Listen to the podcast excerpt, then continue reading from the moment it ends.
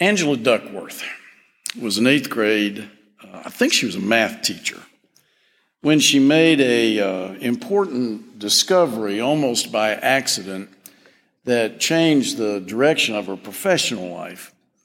She offered her students a choice. She told them, "You can have a dollar today, or if you'll wait, next week I'll give you two dollars." And what she found out was very startling that those who could wait, uh, that was a, that their ability to wait was a greater predictor of their academic success than their IQ. And she began to uh, see other parallel researching that revealed things like in a three or four year old, the ability, have you ever seen the marshmallow test where they wait? You can get another marshmallow if you wait a certain period of time. That the ability to wait on the second marshmallow actually translate, it correlated, let me say this, it correlated into typically scoring 200 points higher on the SAT when they got to high school. We also find that tests like this reveal that those who can wait, uh, have a lower body mass index. They are, uh, have lower incidence of depression, and they have lower incidence of addiction as they get older. Of course, we call it delayed gratification. It can be called impulse control. But what we find is that the ability to delay gratification, the ability to see the long game, and play that actually leads to better and more positive outcomes in life than wanting the things we can have right now. Now, when I read that, I think about this story of Jacob and Esau. And uh, Miss Jennifer did a good job with the children, and I don't want to repeat too much of that. But they, they were twins. Uh, Esau's name means little red hairy one, which would be, that would be terrible to be saddled with that all your life, wouldn't it? I'd like to introduce to you to my friend, little hairy, red hairy one. But it's the way he looked. And Jacob was born holding on to his heel, and that his name means little heel holder, which is kind of like little back back climber, somebody who's always trying to pull you back to get over top of you. And this is the way it plays out in their lives. So uh, Jacob is, uh, I guess, in the tent and he has fixed lunch. And Esau comes in from the field and says, I'm famished. Let me have some of that. And Jacob says, Well, I'll tell you what. If you'll sell me your birthright, which is wrapped up in inheritance. In, in many cultures, it includes if there are two boys, there's three shares. And I hate to say this, but in the culture, it was all, it was all boys. Uh, three shares, and the birthright was two of the three. So it doubled your share of what you would get. And so for half of his projected fortune, Esau sells, uh, sells to Jacob in order to have a bowl of soup. In the King James, uh, it's often referred to as a mess of pottage, which just really sounds nasty to me. But it, it kind of, uh, I think, emphasizes just exactly what he has traded for. Half of his future fortune for a mess of pottage. What good is it to me if I starve to death now? I won't be here. Now, I have to confess, I, I, I suffer from hypoglycemia, and both my daughters do. And we trade stories about who, who got the hangriest, you know, who was really upset waiting for food. And uh, so I can identify with Esau. But I believe I could hold on for 30 minutes in order to have half my fortune. But not Esau.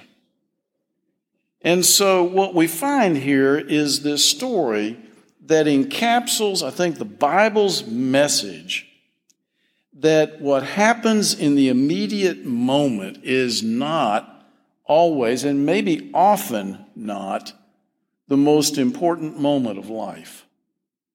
Now, there are times where we come to a critical juncture and we must decide yes or no, now or never. But in so many cases, we're looking at the long view of things. And what God is doing in our lives or in the world or wherever we may be focusing is not tied to this particular moment.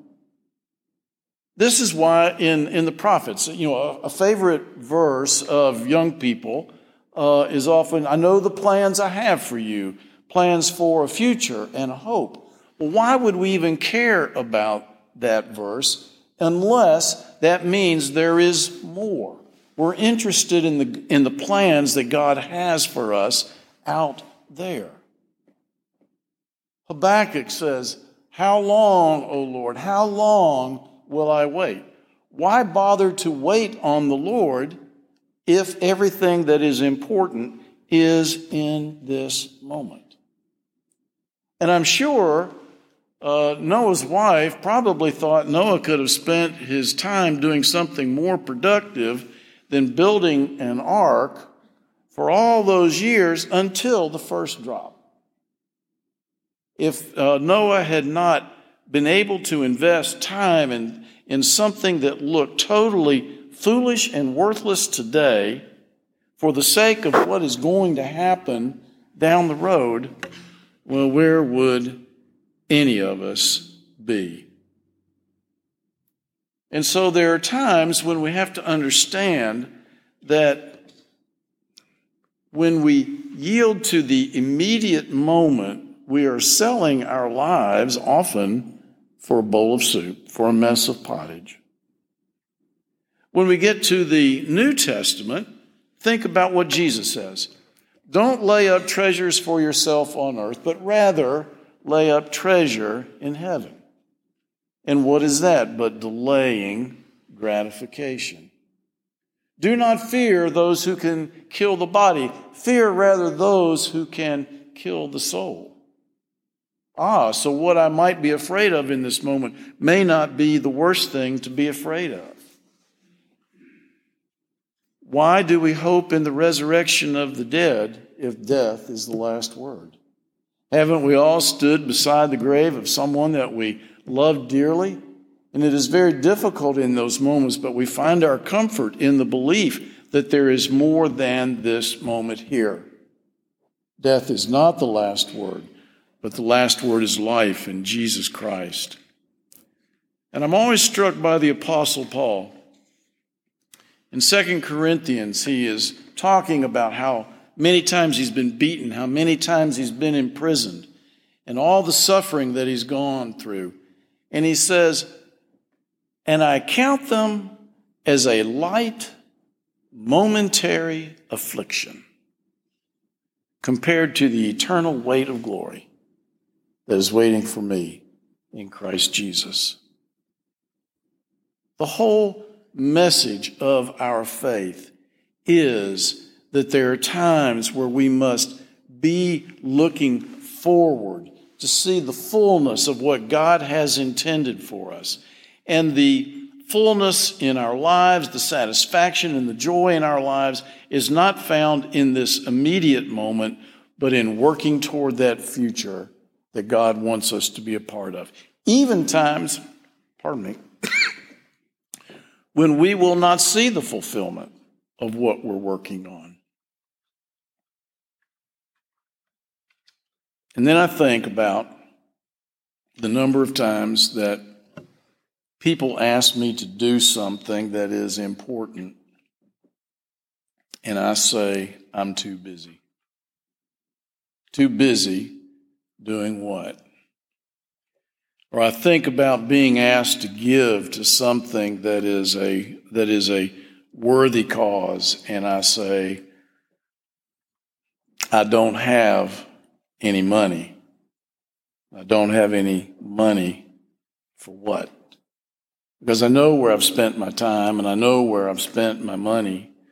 Uh, when I was working with the Community Foundation in, um, in Rome, and I would talk about raising money with my wife, she said, Well, you know, most people, when they say I don't have any money, don't mean they don't have any money. They just mean they don't have any money for you. And uh, I think about the number of times that I've done that where I have spent my hours, my life, my money, or I am spending my hours, my life, and my money on things that will not matter.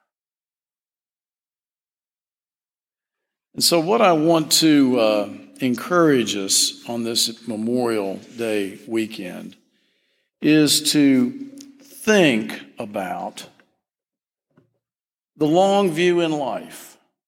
And yes, even the eternal view in the eyes of God. It doesn't mean that this life is not important, but it just means that everything that is really valuable can't be had right now. That there are things that we must wait for, that there are things that we must work toward, there are things we must invest in, there are things we must give ourselves to in order to see the full joy that God has waiting for. And speaking of Memorial Day, I mean, where would any of us be if there were not people who saw their lives as something extremely valuable, yet to be sacrificed for something more valuable. Something that they may not see the future of, but it was worth it in the moment. When we drive down the streets and see the flags, or we get home and we see the flag we have flying at the house, we need to remember that, that the flag is there as a uh, American political symbol of the very thing that we're talking about. Some things must be invested in to see the fullness of what they offer. And so Angela Duckworth discovered that the people who can wait the people who can not only wait, but watch and work find a, a, a better life. I mean, a higher grade on the SAT, uh, less depression, and addiction, better relationships. Oh, the, the, the way relationships track in the people who can wait is so different than the way relationships track in those who can't. And how much more in this life of faith, faith in Jesus Christ, how much more to be looking toward the eternal and the things that will last for ourselves, our children, our children's children, and then in eternity. How much more joy there might be for each of us. Shall we pray?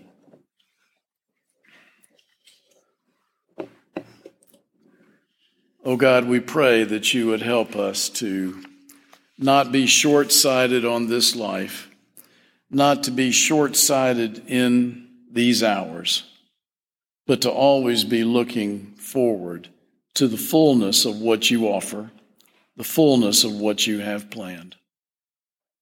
Teach us to be wise stewards of who we are and what we have. In the name of Christ our Lord.